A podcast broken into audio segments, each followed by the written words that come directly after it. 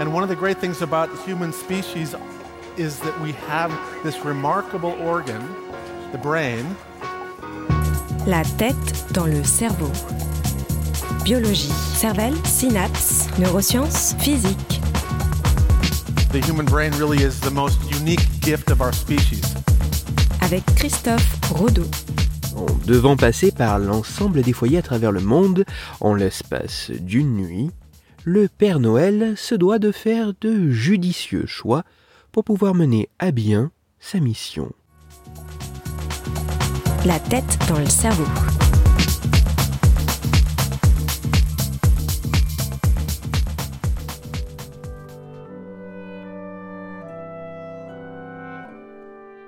Même si le Père Noël et son équipe ont toute une année pour préparer, anticiper et planifier son intervention durant la nuit. Du 24 au 25 décembre, il n'en demeure pas moins que cette seule nuit de travail annuelle s'étale sur plusieurs heures consécutives. Plusieurs heures qui ne semblent pas sans conséquences sur le cerveau. En effet, dans une étude menée sur un peu moins d'une quarantaine de volontaires, dont les résultats ont été publiés en 2000, une chercheuse néo-zélandaise et un chercheur australien ont mis en évidence qu'une privation de sommeil de 17 à 19 heures pouvait avoir des conséquences similaires, voire même supérieures, à la consommation d'alcool dépassant les seuils légaux pour la conduite automobile dans certains pays des répercussions se manifestant sur la coordination motrice et les performances cognitives liées au processus attentionnel ou mémoriel. Ainsi, lors du survol de zones inhabitées, de grandes étendues d'eau ou de désert, le Père Noël se doit de se ménager des pauses durant cette longue nuit de travail pour tenter d'en limiter les répercussions.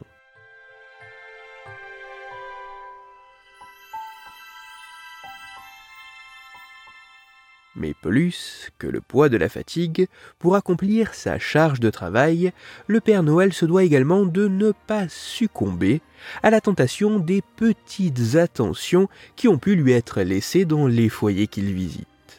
Outre le verre de digestif ou de crème de whisky qu'il lui faudra écarter pour conserver tous ses moyens et le contrôle de son traîneau, les biscuits, papillotes et autres petites collations sucrées seraient également à éviter.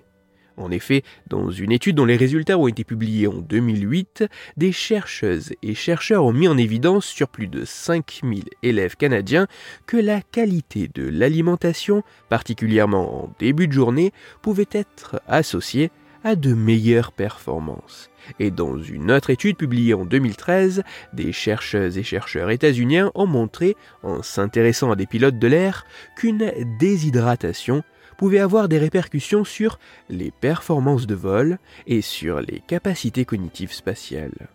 Ainsi, en plus d'un bon verre d'eau pour assurer son hydratation, une mandarine laissée à son intention ou des bâtonnets de carottes destinés aux rennes pourraient s'avérer des choix plus judicieux qu'une boisson forte en alcool et des aliments extrêmement gras et riches en glucides afin de tenir le temps de cette nuit de Noël.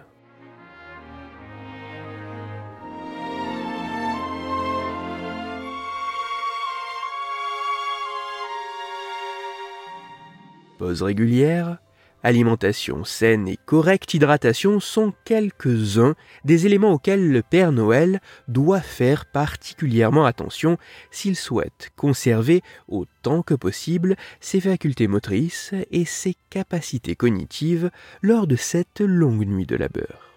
Car, en devant passer par l'ensemble des foyers à travers le monde dans l'espace d'une nuit, le Père Noël se doit de faire de judicieux choix pour pouvoir mener à bien sa mission. Pour aller plus loin, je vous renvoie vers un article disponible gratuitement en ligne mais en anglais qui a pour titre The Science of Santa. Il est écrit par l'équipe de communication de l'Université d'État de Caroline du Nord et il est à retrouver sur le site news.ncsu.edu toutes les études scientifiques m'ayant servi à écrire cet épisode, ainsi que les références de l'article pour aller plus loin, se trouveront sur mon site cerveau en argot dont le lien se trouve dans la description de l'épisode. Dans cet épisode spécial Noël, j'ai parlé du Père Noël.